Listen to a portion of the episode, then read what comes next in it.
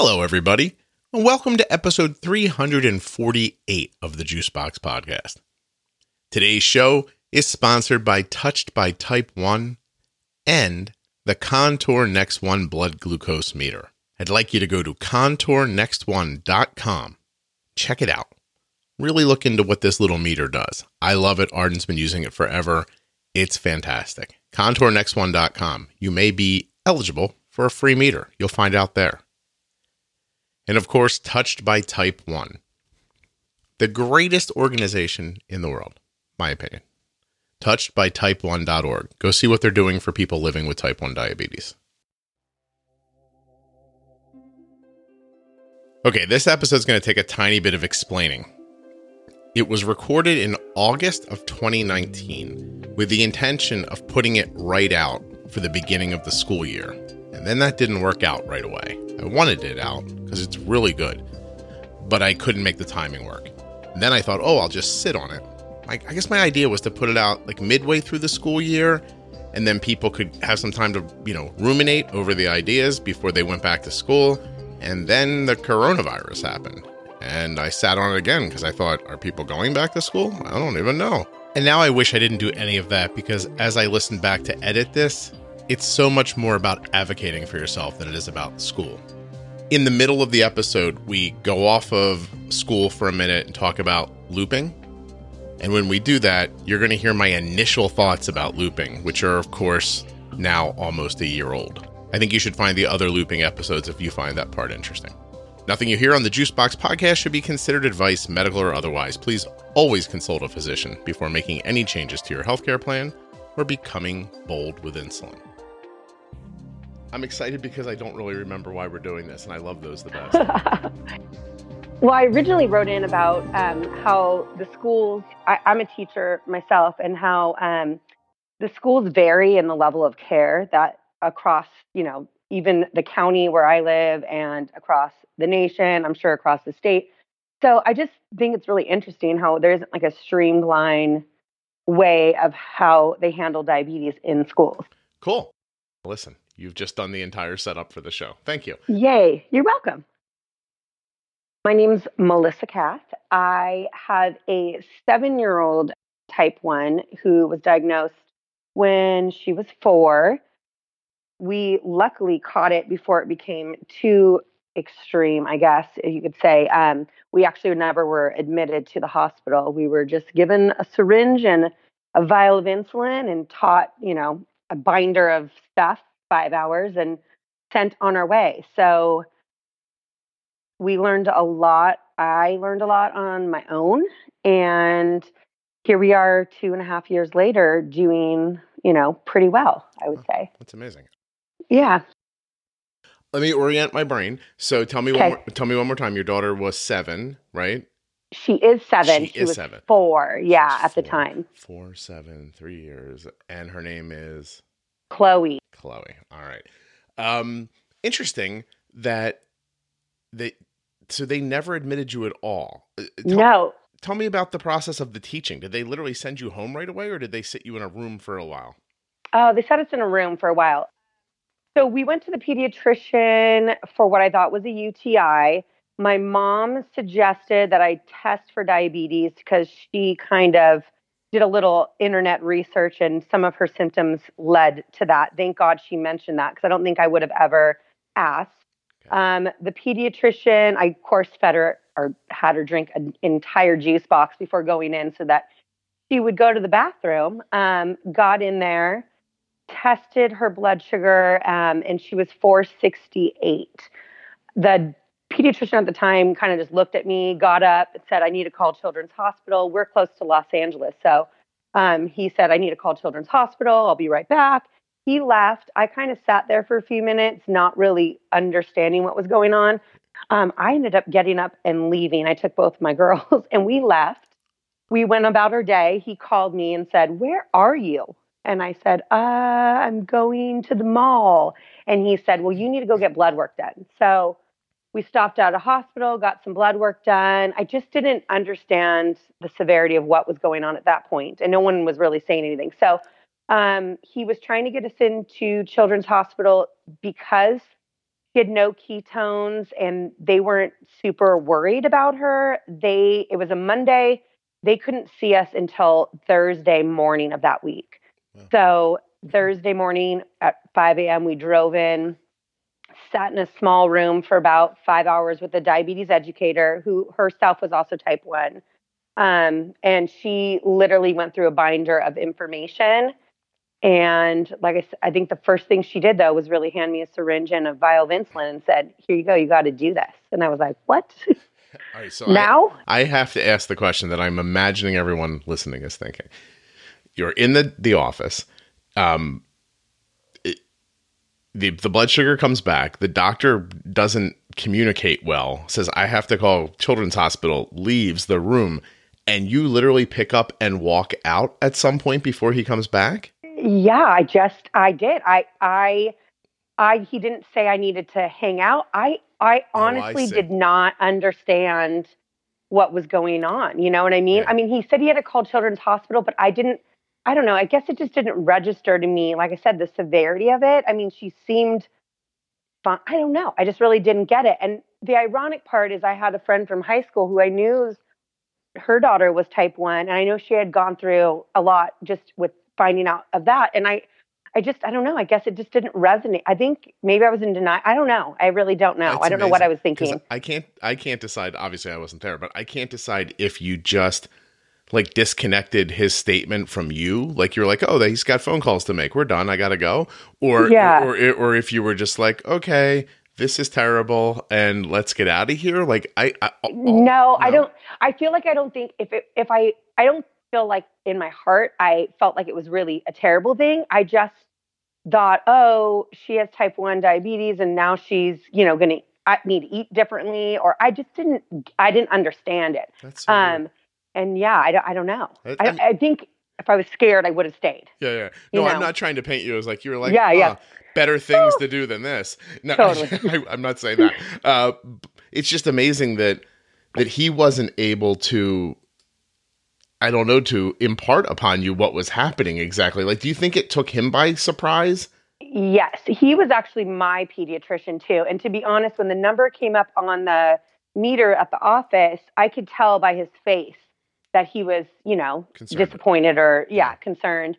And um, I had my oldest daughter, Avery, in there who is definitely is, was really worried and kind of freaking out herself about even just the finger stick, you know. Mm-hmm. Um, and so I just think it was an overwhelming thing. And he had said to me, it's presenting itself as type 1 diabetes. He didn't actually say, this is type 1 diabetes.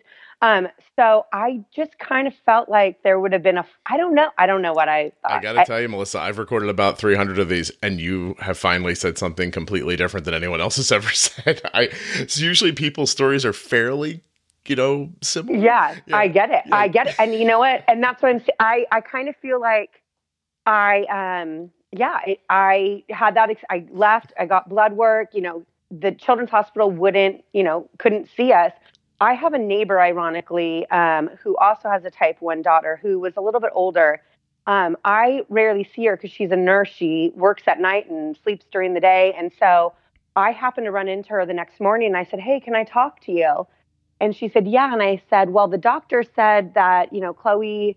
is presenting with type 1 and she said what do you mean and she's like can i come in and have you know a cup of coffee could yes. we talk and from that that's when i think it all kind of hit me you know she just because she cried immediately and said i'm so sorry you're going through this and, you're like why are you, you know, crying we went yeah, to the mall uh, it's good totally and she just said you know things can go from bad to worse really quickly and so i mean the, the pediatrician had said you know to feed her low carb stuff to not give her anything that you know, so I, I was giving her low carb meals. I mean, he had given me some pieces of advice. He was really frustrated with children's.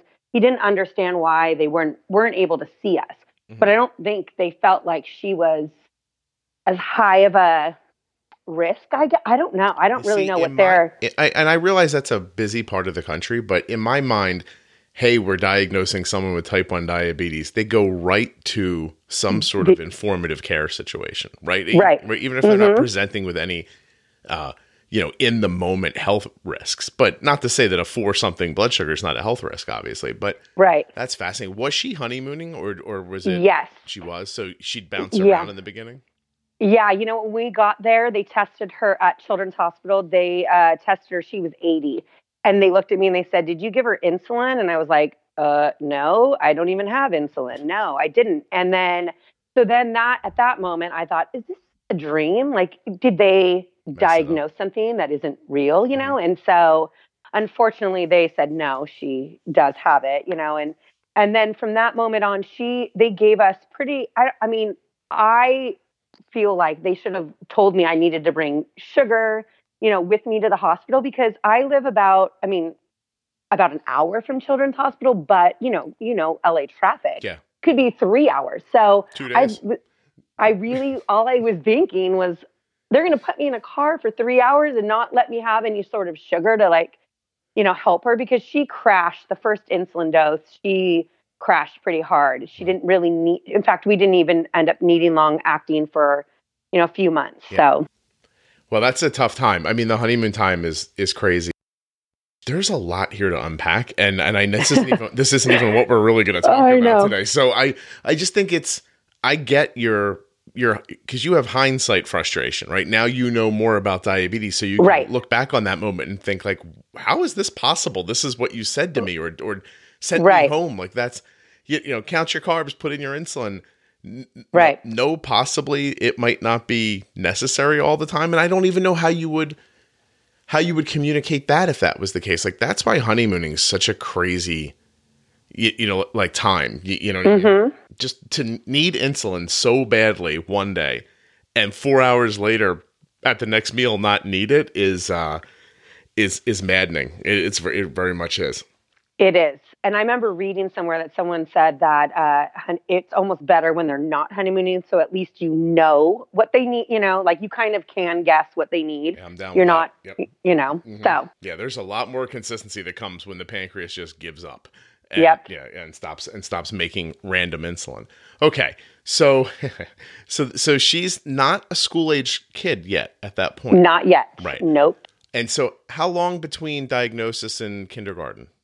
Luckily the summer. She was diagnosed in February. She started kindergarten in August of that same year. So I had the summer to really get my act together. did and how much of your act did you get together in that time? Like what was your what was your like like, I guess I should ask real quickly: Are you using MDI still? No, no. you know we're looping. We've been looping since May, but I requested a CGM um, with the after the first meeting at Children's Hospital. We had a Dexcom within a month of being diagnosed. Gotcha. Luckily, so that was amazing. I actually thank God for that.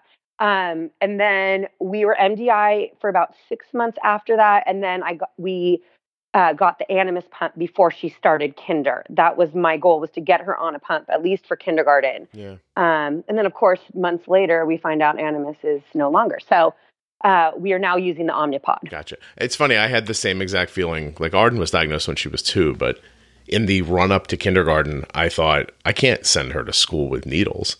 Right. I don't know why I thought that at the time. It's just how it struck me. I was like, I'm not letting some like rando nurse like poke my kid with a needle. All totally. Yeah, yeah. And and it's funny now. I look back. I know those people because they live in my town, and they, you know, it's. I probably they would have been fine. I'm sure it would have been fine. Yeah. But, yeah. But in the moment, I just thought, well, this is not okay. Like, I just I don't want her to have to let someone else give her a shot.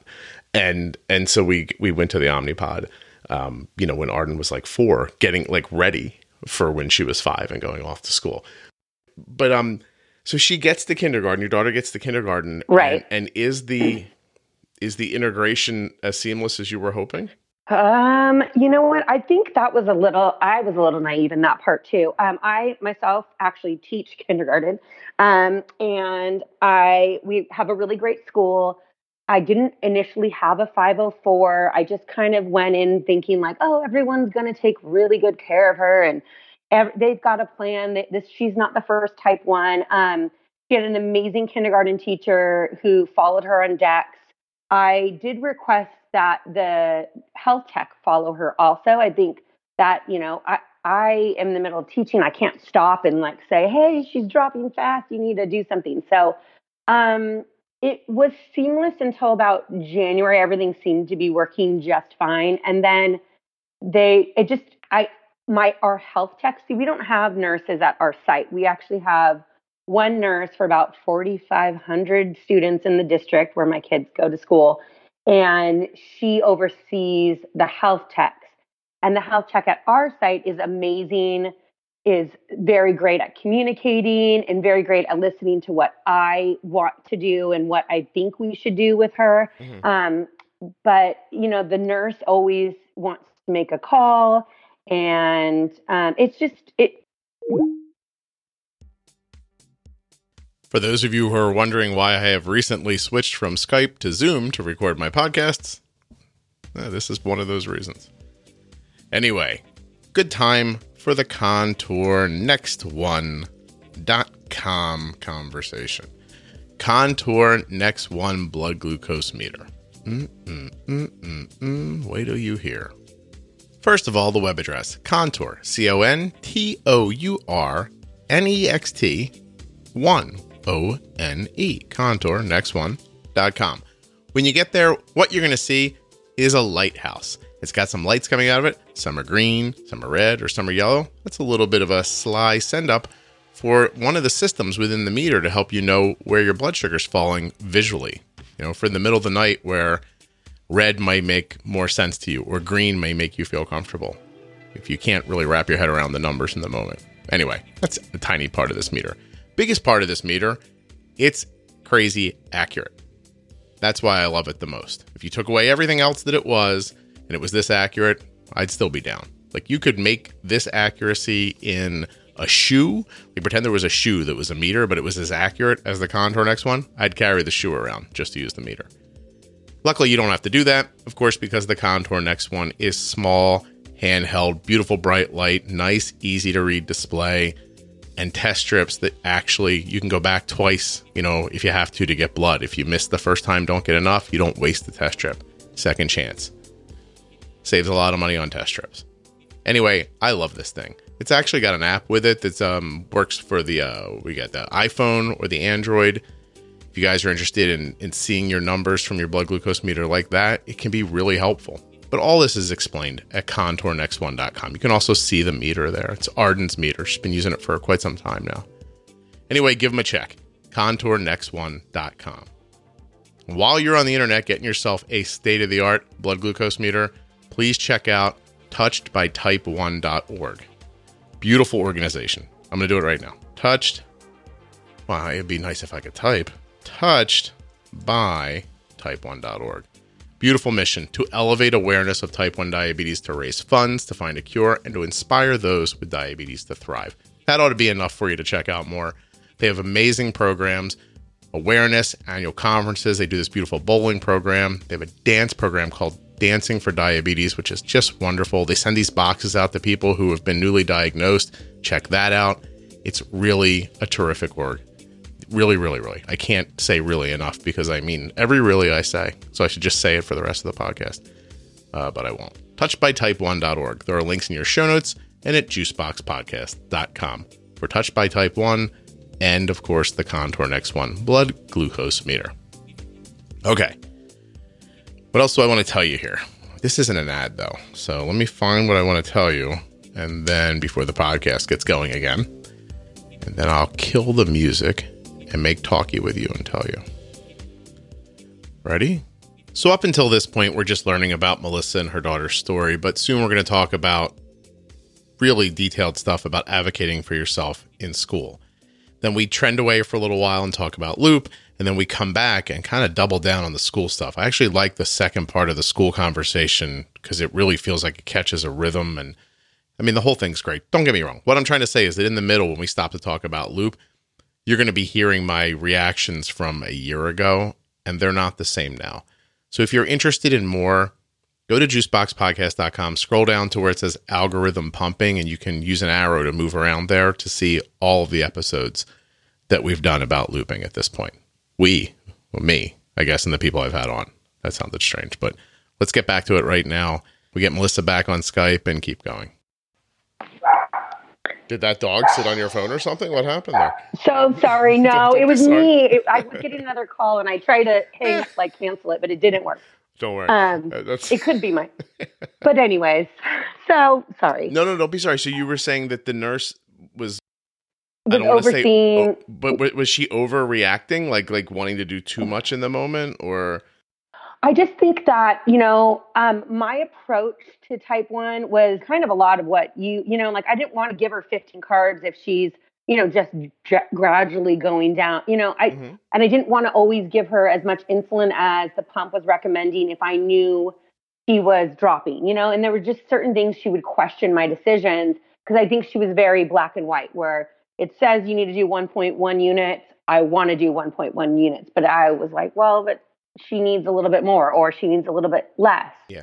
And so she's following the orders. The the again, it's so Right. it's interesting, isn't it? Like you said, fifteen carbs a second ago. Like doctor says, hey, if you get low, fifteen carbs, fifteen minutes. Right. You know, check again, which was really spectacularly good advice a long time ago Before. when people didn't have Mhm. this technology because you know what if i'm what if i am on my way to passing out i guess the the measure was 15 carbs might be enough to save your life if your blood sugar is falling really far um, and check again to really give it time to like work uh, but you can see so much more now with your Dexcom, and you can make more fine Absolutely. decisions with your pump, and it's a different world. But the the orders still get written like that from the doctors, and then I can see the nurse at school thinking, "Look, this becomes a legal issue at some point. Like the doctor wrote this, I'm supposed to do what the doctor said, Right. and then you're stepping in and being like, "No, use more, use less, don't do that Right. yet," and that makes them nervous. So, how did you get her, or did you not get? and I'm I'm assuming her, but I'm I shouldn't. Have Yeah, no, it is a her. Um, you know what? the- I over think over time, she trusted me as a parent to make good decisions. You know, like I wasn't being radical. I wasn't like, oh, she's 59, just let her ride it out. You know, I um, Light incense and have her drink olive oil. totally. I, I mean, I think I really honestly think she knew I had my act together. I mean, I, I really, because of my experience in the beginning, I felt like, I, and as an educator too, I felt like I needed to read and hear everything, you know? Mhm. And so I really did read and hear everything. I went to a diabetes conference. I, you know, we went to City of Hope and heard, a, I mean, I just really engrossed myself with a lot of education on, on it and how to treat it. And so I think I proved myself to her that I wasn't, you know, being so she kind of backed off to the point where she just didn't actually involve herself at all anymore, which is good and not good, you know. Um, Well, before So- you get before you move on, I want to say that what you just said is, I think, a staple of working with the school. Right? It's that you have to. uh, You said prove yourself. I think that's right. Mhm. Like I think you have to have a few experiences over and over again where the nurse finally goes, "Hey, you know what? Everything this person has said is working out the way they said it was going to," because they don't know you. And mm-hmm. they do know every other kid in the school, right? And a lot of those other kids have diabetes too, and some of their parents don't know what they're talking about. And so and so they're not going to take just someone's word that they know better. And how else are you going to do that? You can't tell them. I mean, you can't sit down and you, you know what I mean? Like if I was, Yeah, if I no, was a great artist, I couldn't sit down and explain to you I was a great artist. I'd have to paint something and let you see it. And so I think that's what this is, is that you just have to live together for a little while, build some trust, and then grow on it. But but what do you think happens in that moment where is it just this like is it a, a parental defense? Is it like what happens the first time you say to the nurse, look, it's point one, not point two, and she disagrees with you? Do you feel like, oh my god, that woman's gonna kill my kid? Or like what's that like visceral feeling? You know what? I initially let her make. I in the beginning, I was like, okay, we'll do what you um, want to do, and then because I kind of knew the outcome wasn't going to be what she expected it to be. You know what I mean? And like I said, so the way that it works is that there's a nurse that oversees the health tech, and the health tech is someone I I truly 100% trust, and I think if she was making the call, I would have been more apt because I feel like she knows my kid really well. You know, Mhm. she's the one in charge of her all school year. Um, but the nurse is just kind of sporadically in and out of the school. And she has, you know, like I said, 4,500 different students to, you know, oversee. Right. And um, I, so I did initially let her kind of make that call. I didn't like it. And then either, either her blood sugar was high or her blood sugar was low. And I kind of, you know, let her, you know, I, like I said, I think over time she kind of said, okay, I think she succumbed to the fact that like maybe I knew a little bit more about my kid health wise, medically, than maybe she did textbook wise. It's interesting that you both were in the same situation initially. The nurse didn't know or trust you, and you didn't know mm-hmm. or, trust the nurse. Well, good. Well, and, and absolutely, and I think, I mean, and and to be honest, I think that's what the I, and this is why it's like baffling to me because I feel like everyone's situation. I mean, everyone's needs and what they want the school to be, and what you know the kids are able to perform and what they're willing to provide. Um, each family is really different, and I don't feel like I feel like the school district that my daughter is at. They don't quite. The lady who's oversees the health nurses are. Um, is not medically trained at all. She has no medical background, yet mm-hmm. she makes some medical decisions that I, I feel are not smart and not, you know, safe. Yeah. And so th- this hierarchy of like who's in charge of who is really weird. And I feel like the nurses out of everyone should be the one making any medical calls, not, you know, some district employee with an admin credential. Um, just because, you know, I don't know it's it's just really weird. And their plate wasn't as full when they made the position. yeah, they're like, hey, right. I mean, he can do yeah. it. Yeah, right, right. Let me make all. Oh, I don't know. It's that's that's the you know issue that we're having now is that we have someone in charge who really doesn't know diabetes and then isn't really willing to work with us. Like uh, a couple of us, our parents um, in our district are trying to get them to write a diabetes handbook and kind of update the training that they're providing the health techs as well as there's like there's three individuals at each site that are supposed to be trained with diabetes care and one of them is the health tech which is they're great they deal with it day to day the second one is like a secretary who in my opinion shouldn't be part of their job description you know they're answering phone calls and helping parents and they should. I mean, I get if it's like a band aid. yeah. yeah. I mean, cool. They scrape their knee, great, but not measuring carbs and insulin and that stuff. And then the third one is admin, the principal at the site, which to me is like is you know I don't know. So it's so crazy. I feel um, the health tech at our school is amazing. If she was there every day, all day, I would feel very comfortable. But when she's not there or she's at lunch, it's kind of like, oh God, please let this hour be great. Or let us have a good day or i always have someone locally as a backup because it's scary not you know to have someone in charge of your kid that doesn't understand it you know yeah. Uh, so you're really explaining a situation that led me to you know texting with diabetes like how to how to talk to arden and eliminate other people from the circle right and because what you're describing if from your perspective is simple, right? And it was my perspective too. Like my kid's there, you know, she's you know using mm-hmm. insulin. Mm-hmm. This is all could be very dangerous. You really all should really understand. But then I stopped and looked at it from their perspective, and I was like, okay, this is a this is a bureaucracy. This this place, you, you know mm-hmm. what I mean? Mm-hmm. Like, and yeah, no, they, totally. Yeah, they can't get they can't get the things right sometimes that they need to get right around teaching kids. And now I'm asking mm-hmm. them to make these medical plans, and I thought What's more reasonable? That I'm going to fix the political and and you know social and hierarchy structure of a of a school or if I just look at this whole thing and think how can I handle this and take them out of it?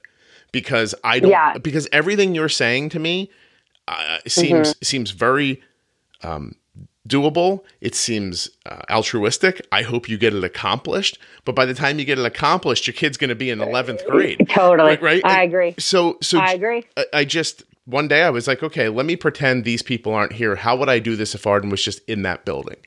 And I was like, okay, I, the best way to do this is to just remove other people from the scenario and hope and just put them in charge of, you know, holy crap, everything's wrong, mm-hmm. emer- emergency plans. She like, can't like, handle it. Yes, let's mm-hmm. just make sure the school can knows how to keep her alive, and I'll do the management stuff remotely. Yeah, and you know what? Actually, um, so when she started, she's going into second grade now. The kindergarten year was really kind of a like, oh, we'll see what we can do. Um, last year, I realized by the end of the year, she, I really should be just texting her mm-hmm. instead of texting the health tech, who then calls the classroom teacher, who then sends her down to the nurse, and then all of this back. You know, it's just yeah. a lot of extra.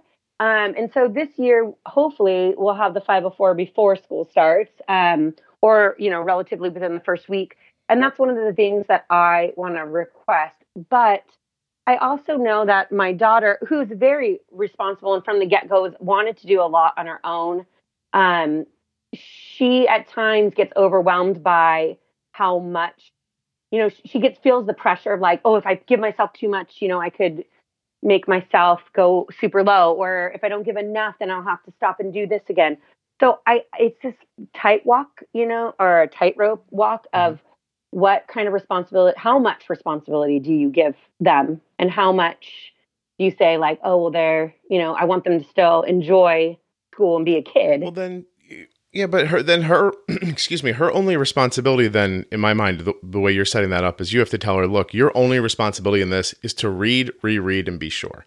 I'll take yeah. care I'll take care of everything else. Like mommy will make all the decisions and you the only thing you need to do is make sure you're doing exactly what's in the text message. Take 20 seconds, stop what you're doing, read this, make sure you understand it, double check it before you push the button. That's it. Yeah, and, no, you're right. Yeah, and then it'll it'll grow from there at her pace. No, absolutely. Yeah. And you know what? And now the looping thing is helped a little bit more because we, you know, I've always was like, if I saw an error going up, I need, I wanted to correct her immediately. I wanted to make sure it didn't get too crazy before, you know, it just was, you know, school's hard. Yeah. Yeah. And so now I feel like our, it's been better. It hasn't been seamless, um, but it's been better in controlling her numbers. It's not so crazy, um, you know, after breakfast or at recess or whatever it may be. Yeah. Um, so I'm hoping that will help kind of cut back the um, amount of intervention she's going to have to provide for herself during the day. So it's a weird thing for me to talk about because you and I are talking in August of 2019, right? It's right. The fir- it's the first week of August no one's going to hear this for like five or six months. Okay. And and but next week, six days from now, I'm recording my follow up to our looping situation, and it's going to go up right away. So okay. in real time, it'll be up next week. But so I don't want to say something to you now that'll confuse people six months later. But just yeah, so, no, I get it. So if everybody keeps that in mind while they're listening, um, a closed loop system right now that that Melissa's talking about is is not it's not FDA approved. It's not even from a company. Melissa downloaded this code off of the internet and and is using it to help her Dexcom, her daughter's Dexcom, talk to her Omnipod. It's making decisions. Now, this is the same code that Tidepool is at this point trying to move through the FDA to get it approved, so that you will be able to use the loop as an FDA approved algorithm on your cell phone, right? Um, yep. We've been using it for a while now and um, it it's really interesting because yeah. because um, hmm, imagine you were married to the person who was the love of your life, and I don't know, eighteen hours a day was absolutely spectacular and everything was really happy but every once in a while randomly punched you in the face for no reason okay and so like so like and so you're wandering through the living room you're like hey we're in love this is great oh my gosh, why did that happen? I've been assaulted. And then all of a sudden it's over again. And you're so it's it's looping is great. Well, here's what I've learned. You're you're my test. You're going to be my test. You're going to get me ready okay. for next week, Melissa, okay? Yay. I'm right. warming you up. All right. When there's no food involved, I love the algorithm. It's amazing. Overnight, when Arden sleeps in, um, you know, when there's no active food in your system, it's damn near perfect. If, and here's the caveat, you get the 9,000 settings correct that it uh-huh. requires to make those decisions.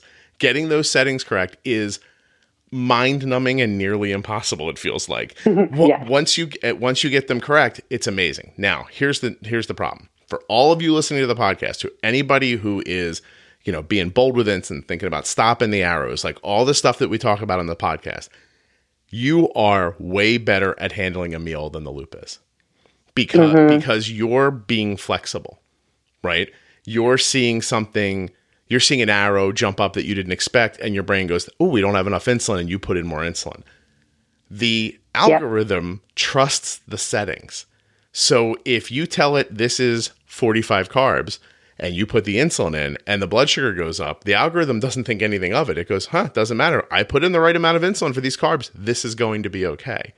Except That's not true. And it's not mm. it's not a learning device. It doesn't like the next day go, "Oh, I remember this from yesterday. This time I'll give it more." It watches it go up. It follows along with what the settings tell it is right and it's wrong. So what the loop can't do is it can't be flexible and it can't it can't think about variables like like 45 carbs of this might not be equal to 45 carbs of that. Like, that, right, yep. That kind of stuff. It can't mm-hmm. it can't think that way. And it's so good outside of the food that you start to trust it when you shouldn't trust it. Is that happen, right? Am I yes, right? No, yeah. I get it. Okay. Yeah. Okay. So amazing technology. For amazing. A, for anyone not listening to this podcast and having success, all those other people will try an algorithm, whether it's going to be Omnipod, you know, Horizon, or it'll, if it's Tidepool Loop that you'll one day be able to use probably with any pump. And, you know, I know for sure with Omnipod because they have a, an agreement with Tidepool. It's so hard to talk about because it's all so specious at the moment. Yep. Right. But all I, I'm telling you right now, closed loop pumping is the future. We are mm. all going to be doing it. It's amazing. If you listen it to is. this podcast, it's going to be frustrating and not at times as good as you are for all the other people not listening to this podcast, amazing leap.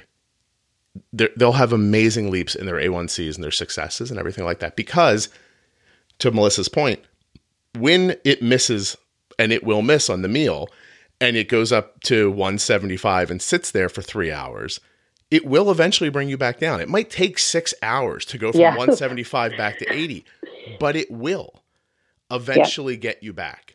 Whereas you know, right now some people just see that 175 who don't think about it the way we all think about it, and they're just like, okay, whatever, and it's, Let it, ride. sits there forever. Mm-hmm. Yeah, so it's going to be an amazing leap for people who don't listen to this podcast.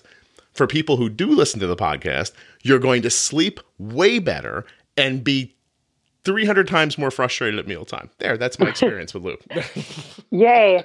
Yeah, I mean, I had a lot of the same similar. I mean, I'm still trying to figure out little tricks to, um, like when those meal times go wrong, you know? Mm-hmm. How do I trick it to, you know, make sure that they're giving enough insulin? And I sometimes wonder if it's because I have a child, you know, because I know there's a lot of loopers who are adults who have like really amazing straight lines and and I'm thinking like, well, maybe it's you know, maybe it's more than just food. Maybe it's like reactions. I don't, I don't know. I overall, it ha- I, I was really frustrated like you in the beginning, but I think overall, I feel like there's a lot of less thinking about stuff in between meals um, than there was before. So if that makes any sense. It does make sense to me that you'd be in that situation, and I'm going to tell you, for me, for as far along as I am with this, I don't think about diabetes at all when when I'm doing it my way. With, yeah. With Loop, I'm thinking about it more. But I've also slept through the night more days in a row than I have since diabetes existed in our lives. I know. I, it is off. That part of it is amazing, right. actually. So I'm trading one for the other at the moment. Yep. And and the, yep. the reason that it took me so long six months ago for you to hear my my follow up to my loop episode with Katie is because I don't I didn't know how to talk to you about it and, yeah. and you'll you know it, it, i still am learning i don't know Every, everything yeah. I talk about on the podcast was like the culmination of years of effort, right? And then mm-hmm. I, and thinking and fixing things and going, oh, this is where I do this. And like, so when I say something, stu- you know, something to you guys at this point that sounds like like a like a t-shirt slogan, like he's like, stop the arrows. You know what I mean? Like, yeah, that yeah. was like six years of me figuring out how to do that and how to yeah. explain it to you guys in like two sentences. And so put put me into a completely new situation, I'm I'm eh, I'm back in the learning process. I'm doing yep. exactly what you're doing. I'm trying to figure out how to fool it, how to like make it do what I want. Because here's the biggest problem with Loop, right? It when it thinks you've put in enough insulin, but you haven't, and you go, oh, it needs more. When you put it in, it takes away all the basal. Uh huh. So if your basal rate is three units an hour and you think you need three more units, you put the three units in as a bolus. It takes the basal away, and you're, uh, back, you're back to zero again. You could spend. You're like, no. You're like you mother. Okay, and just like yep. I, I'm gonna curse so much when I talk about the the loop on my on that episode. so. Well, it is. It's. I will tell you. I feel like I'm a fairly intelligent person, and in the beginning with those settings, there it was mind numbing. Mm-hmm how much I was thinking. I'm like, is it the basal? Is it the max? You know, max base? you know, oh God! Why is ISF? Here's my one fun thing. Why do an en- why why would an engineer look at a, a setting and say, okay, what we'll do is when you make the number lower, it'll be stronger, and when you make the number higher, it'll be weaker. It'll Like- be. You're absolutely right. like I get how your mathy engineer mind thinks about it, but did you not think about everybody else when you made Uh, that totally. decision? No, absolutely. About, how about like volume? Up is more, down is less. Yes, one hundred percent. I um, yeah, I I don't even know, and I and I feel like um, I you know like I'm on the loop. There's like a new Facebook group for looping with kids, and I feel like a lot of uh, parents want to know everyone's settings, like what's your settings and help you. and yeah, and I I feel like it's almost detrimental to like look at someone and go, oh, that's a seven year old girl, and I have a seven year old girl. Yep. Let me, Bad you know, mistake. type in their settings. It's like, no, Mhm. Oh, don't all, do it. I'll tell you right now, the best piece of advice I got was from somebody who was on the podcast who by now people would have heard because I recorded her before you. But she told me to stop thinking of the um the range as a range. She's like, don't think of it as like, oh, I want her to stay between 80 and 100. Think of 80 as when the basal shuts off and 100 as when it turns on. Mm. And I was like, ooh, and that like light bulbed me. That, uh, so I will tell you that there were three times I was going to quit. First three days, Yeah. first three days, I was like, this is stupid. The Mm-hmm. second three days, Arden said to me, why are we doing this when we are so much better at it than this is? and I was like, Arden, I know you don't listen to the podcast, but right on, kid. Yeah. like, like, we, we are way better at this than this loop thing is. Then the, Well, the- we're humans. Yeah, You know, we you we can- make judgment calls on the fly. Like, Right. oh, well, we need to do this. Not this is what you put in. You know. Yes, and I think that that's going to be an issue. You know, hopefully it won't be, but that the expectations of people are way skewed on what this stuff is. Yeah. Like they definitely think it's you know a, miracle a- worker. a robot making like you know Mhm. heavenly decisions, and and it just is not that.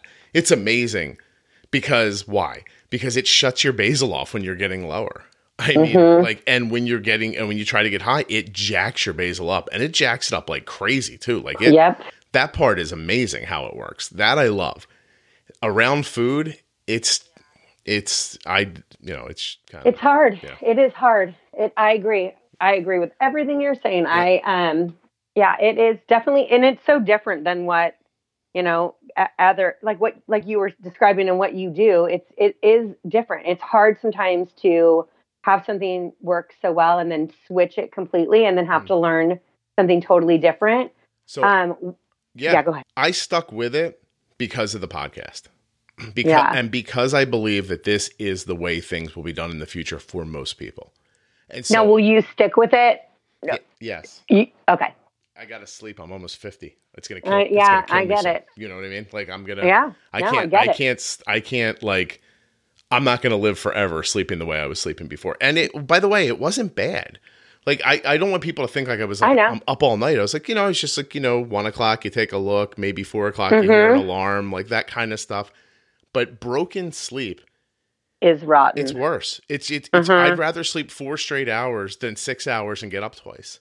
Yeah, It's just I agree. and it's not get up to go to the bathroom getting up because that as long as you don't stub your toe, you, you don't you don't really wake up. You, you know what I mean? Yeah. getting up and making a decision about insulin or having that adrenaline rush of, of low blood sugar, that's different. Yep. You know what I mean? Yep. So anyway, Absolutely. anyway, it's it's um it, it's it's um something I'm going to stay with because I feel a responsibility to the people listening to this podcast because I do believe that it's going to be an amazing improvement for most people living with diabetes and using insulin.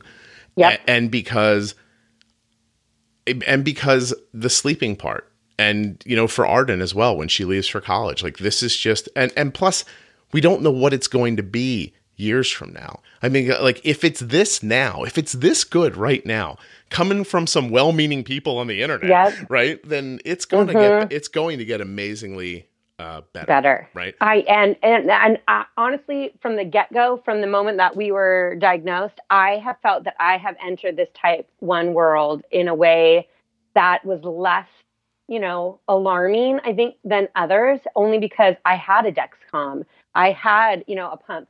my experience wasn't, you know, what people did 20 years ago. And I mm. don't, I look at it and go, oh my gosh, I feel so lucky that I did. Ha- I mean, the Dexcom to me was everything and still is everything. You know, without that, I feel, I feel like I could get rid of the pump and I could get rid of the looping and all of that. But if I didn't know her blood sugar, I would be anxious all the time, you Right. know? No, I understand. I it's just you know the people who will tell you, well, before all this stuff, we all lived too. I'm like, yeah, I get you, but this is better. So Yeah. you know, it's um, it just is. It's it's having the information is better than not having the information. Okay, so so we'll get away. From, actually, let's do this Okay. right, right here. I'm going to say something and then pause and then keep Okay. talking. Ready? Okay.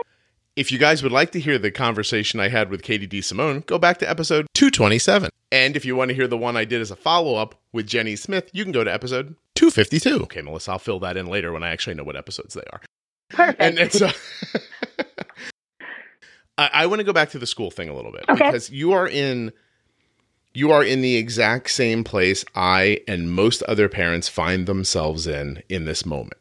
You are you are scared, anxious, seeing people who are probably not really putting in nearly the effort to this diabetes thing that you need, looking for an answer, finding a lot of stone walls. What is it you're going to do? Um, you know, I, I, I don't know. I'm going to do the best I can. I'm going to, you know, rely heavily on the people I do trust, and you know, kind of.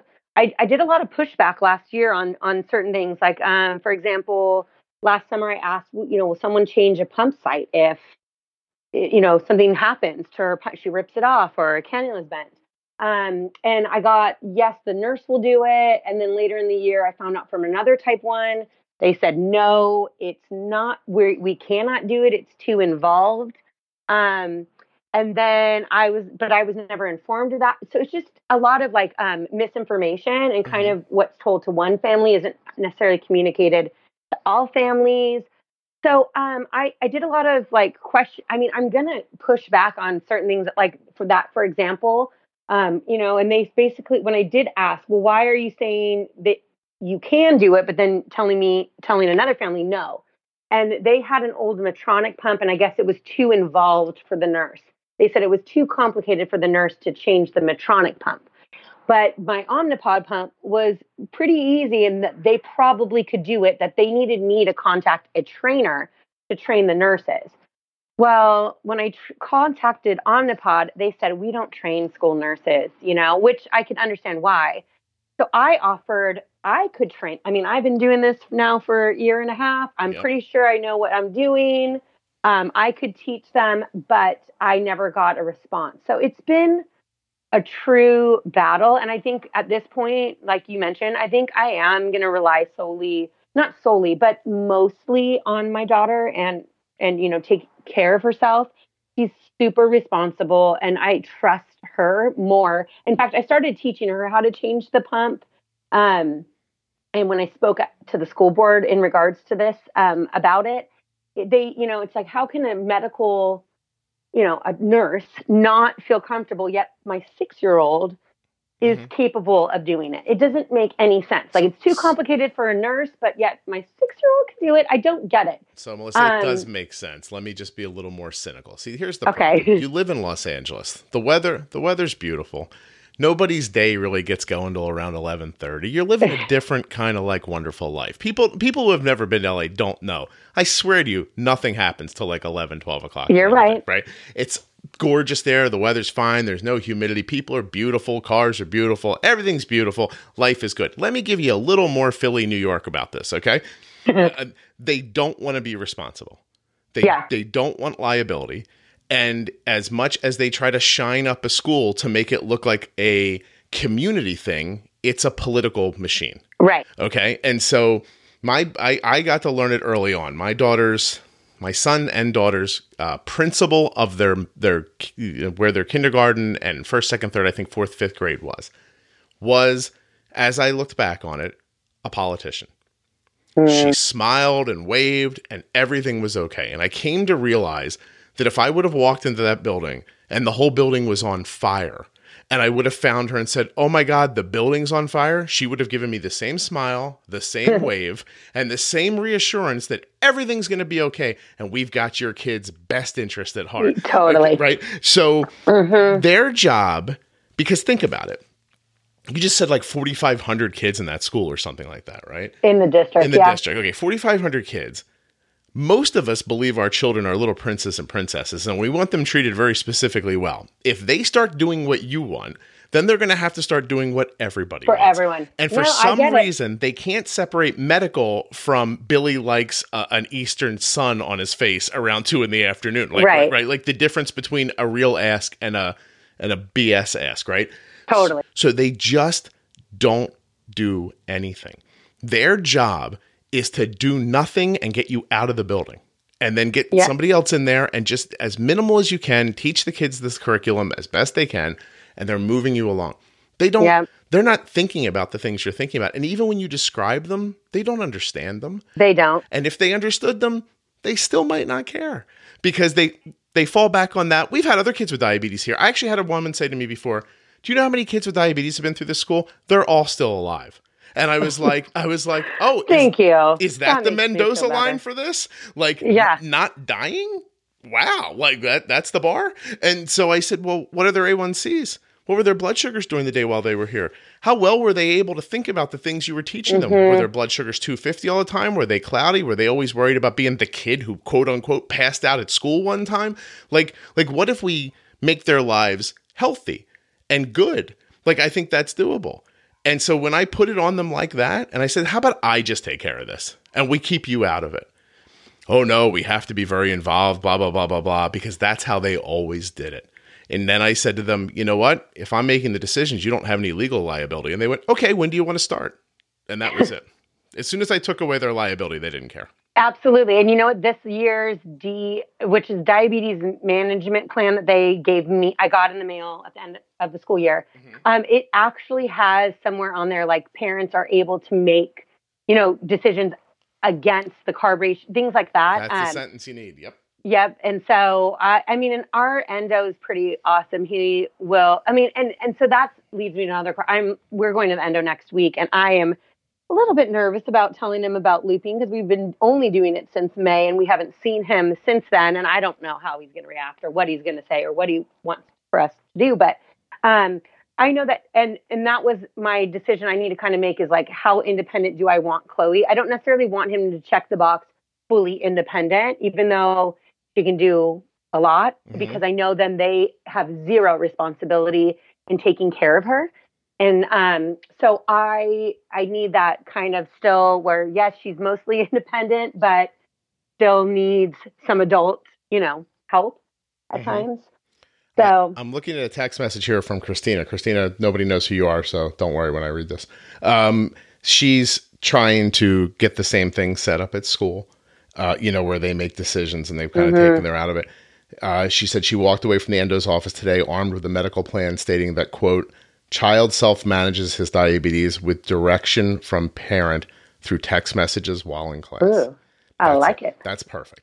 And That is perfect. and when I and she's like, you know, she's like, well, now let's see what they do. You know, when I go in there, that, and, Mm-hmm. I, and here's the only thing I said to her: be direct, be nice. Remember that you're not asking permission; you're informing them. Right? You're not in there Mm-hmm. Yeah. asking if it's okay. You're in there letting them know that this is what's going to happen, and let's get it in. You know, we can do. I can do whatever you need to make it comfortable for you. It, you're not. It, you're not asking permission. It's your kid, Right. Right? It's their health. Right, It's your kid. absolutely. You're telling them what's going to happen. Imagine if your kid had, uh, I don't know, cancer, and they needed an Mm-hmm. infusion of something every day at one o'clock in the afternoon, and they were like, "Yeah, we're not comfortable with that." But you'd say, "I don't care. It's keeping them alive." And they'd go, "Oh, you know what? Cancer. Yeah, yeah, yeah. I guess so." Because they think of that as more dire, Yep. and and, and it's no more or less dire than what you're doing. But your Right. your thing doesn't like infuse them with fear. Like, oh, Right. your kid will just get a little dizzy. That's okay. You, you, you know we'll I mean? give them a giant juice box, Ah, they'll everything drink will a be juice. fine. They'll hang out with the nurse. It'll be fun. Yeah, except for the 45 minutes of math that she she doesn't get. Miss, And, yeah, and then three years from now, I think she's got a head injury because she can't add. You, you- you know what I mean? Like, yeah, no. come, come on. Like, you're, Yeah. you're doing the right thing. I get it. Yeah, I love it. I think you're going to No, make I- out well with it. Well, thanks. I'm gonna try. I mean, every year is worth a try. You know what I mean? And um, I I do. I feel more of an obligation, or a, I not an obligation, a responsibility for those that are coming. I just I feel like a lot of type one parents don't realize what they can ask for. You know, from a school. Yep. Or what you know the schools can do and should do. You know, a lot of times they let the schools direct them on what they're going to do. Like, oh, I got the iPad to follow on a Dexcom. Other parents were like, what?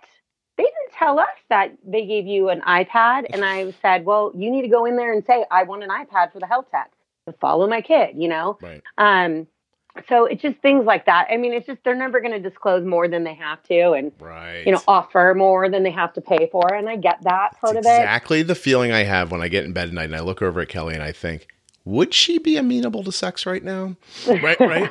And Yeah. if and if she would be, she doesn't tell me that, right? No, like I have not. to, I have to ask because if I because she's trying to get to sleep, you, you know what I mean? Like I it's a, get it. it's a very similar situation. Like, and you're sitting over there thinking, I'd do it, but not if he doesn't say something. Yes, So- exactly. I'm going to go right to bed. Everyone, here's the truth. Everyone's looking out for themselves, which is not not a bad thing.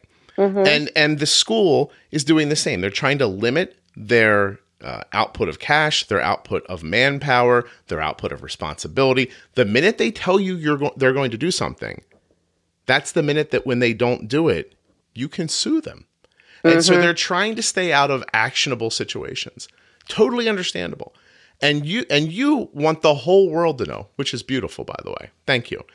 Uh, thank you for me and for everybody else listening. But let me rain a little bit on that rainbow for you for one Okay. second. It's this is the struggle. It's always been the struggle. It's always going to be the struggle. And it, it and there will always be people like you who yell louder and make it in this moment better for the people around. But in that same school district, five years from now, someone else like you is going to come in, see the same thing, and it's going to start all over again. It's Yeah. just, it's a cycle. It's it, some things about society are so big, you can't fix them. You can only bump and nudge them into line. Do you know what I mean? Like it's not, it's not. See, I've done a thing here where, um, unintentionally, I've brought it back to diabetes, but, uh, but it, it's it, diabetes is such a big idea that even with a great algorithm or a Dexcom or an insulin pump or all that stuff, you're still going to get low once in a while out of nowhere. You're still going to get high once in a while out of nowhere. There's no perfecting it. Not Right. not right now. And it's this situation at school is the same thing. You just gonna Yeah. you're just gonna have to bump and nudge when things get out of whack. But mostly just trust that the world's been spinning for a long time and you're probably gonna be okay most of the time. Yeah. That's it. Yeah. I feel like I've dropped a lot of wisdom here, Melissa. Yeah, you did. You really did. well, actually, I mean, I no, I really do feel like you know, I, I think you know when it's invo- when it's involving your child, you know, like the mama bear comes out and you're like, you will take great care of my child. Yeah. But I think you know, in reality, you helped me answer a lot of like uncertainty of what I was going to do with my child this year, Mhm. as far as how much responsibility she was going to have. And I think, um, you know, I think it's become clear that, and I felt it this way last year too, but that I really do need to trust the people I trust the most to take care of her, and the rest of them that they say are qualified to take care of her. Um, you know, They're there to call nine one one. totally. Yeah, yeah. That's yes. right. I don't even know if they know how to do a glucagon. I mean, I really don't know, You- but let's hope that they don't. And let's hope I can get the um, nasal one so that no one has to mix a powder with a liquid because that probably is undoable for some of them. There's another So- one coming too that's not nasal. It's still injectable, but it's pre-mixed. Ooh, And I think that's going to be on the podcast in a few months. So um, okay, that's cool too. but yeah, listen. Here, here it is. Uh, it's so funny. I, you and I just took this episode that I thought I was just going to probably fall in line six months from now, and now you made it something I'm going to put out next month, right before back to school. Oh, yay. Yeah, because Perfect. because this is what people because you are trapped in the same trap that everyone gets trapped in. And Mhm. and somebody like me who's so much farther down the path than you is just up there going, look, a lot of the stuff you're worried about is not going to be a problem, and a lot of the stuff you're concerned with isn't fixable. But here here's the way to like negotiate through it without making Yeah. yourself mental, and by the way, without making the school hate you. Or turning, Yep. or turning you into the crazy mom because that's what they're going to think, right? yes. I heard, I can still hear myself standing in that office saying, You don't understand what could happen to her. And I'm like, and I look back now and I'm like, oh, they must have been there like, and because they didn't understand, they must have thought, oh, look, he's out of his mind. Isn't that sweet? It, you, you know, and so, and they're never going to understand because they don't have diabetes. Right. Right. But no, absolutely. I feel like I've said that. I feel like I have said that, uh, you know, like you're just not getting it, you know? Mm-hmm. So I, I agree. I, I haven't gone crazy yet, but I, and I more, felt moments of it. the more you explain, no matter how accurate you are, the crazier you sound. Yeah, no, I get it. she has to have gummy bears with her at all times. Who yeah. said something like that? Well, yeah, somebody, somebody, with diabetes. Everyone else hears, "Hey, there's a wacky lady in the office. What time's lunch?" You, you know, yeah. like, like they're they're in a different world, and so yeah. and so take them out of your diabetes world. Like you know, leave them there for the things you need them for, and yeah. and don't get me wrong too. Some of you are listening right now going, "My nurse is excellent, and this is all bull." Well, yeah, sure. If your nurse is excellent, you're not in Melissa's situation. Yeah, and, and good for you. you. You know what I mean? Like, and, yeah. And do whatever you want to do. I'm telling you that for 18 hours a day, your kid's at home with you. You're managing the way you're managing. If it's going really well, there's no reason to give that away while they're at school. That that's all. You know. You're, yeah, no, that's the exact point. I mean, that is it. It's hard to uh, relinquish control someone who doesn't quite know what they're doing. Yep. I um and I am jealous of the people who have really great nurses who are you know working or even aides that are with their child all the time. You know, yeah. it's just not my world. You're lucky. Yeah, that's that's an amazing thing. Someone else can come on and has in the past in the last year. Somebody's been on who's like, my kids, you know, blah blah blah is amazing. I actually have had on a parent and the person who aids the kid at the school, like in, in like succeeding weeks, and um and it, it's an amazing story. When you have something like that, that's crazy cool. But most people don't. And by the way, your situation, Melissa, to go the other way, is about a million times better than a lot of other people's situations. Yeah, like, as no, bad as you think it is, people out there right now are going like, "Wow, oh, I wish." Yeah. yeah, yeah, right. No, I get it. No, I get. And you know what? I remember listening to one of your podcasts that was someone who privately hired a type 1 college student. Do you know what I'm talking about? And they went into the school and yeah. kind of shadowed the kid. And I thought that was so cool, but I also don't have that kind of money to have, you know, someone come in and, have you know, do that. Yeah. yeah, totally. I thought that, but I thought what an amazing fix to what they're, you know, and they're capable of doing. And I just thought that was so smart to hire someone who is, you know, capable of taking care of their child at school. I mean, that is another example of maybe they didn't really trust the system there yeah. too. So well, anyway, can't your gardener or your um your cook yeah. do it? No, so, I, I no, they're busy. We've got a giant yard, you know. Listen, I think everyone. So you're making the point that no matter what situation you're in, there are some tools at your disposal. Mm-hmm. Some people can afford to, like, you know, hire someone to go to school with their kid. That's mm-hmm. if that if you can do that and you want to do that, that's amazing. But there are tools at your disposal too. The mistake yeah. I, the mistake I don't want anyone to make is to look at the system and think I can't change the system. I'll stop because you're right. You can't change the system. Although some people have made inroads, but it's an there was someone on from Texas a long time ago who literally changed the way their entire school system handled diabetes. But wow. it, but it was an undertaking that yeah, I'm that sure. was you know it, it, didn't happen like with a phone call and an email in time yeah. for, in time for your kid to go back to school, right? So, right. um, and so I think you just have to, you know, you have to look at the course you're running and just run it. Like, you know, don't don't run into walls. Don't scream and yell at people who aren't listening.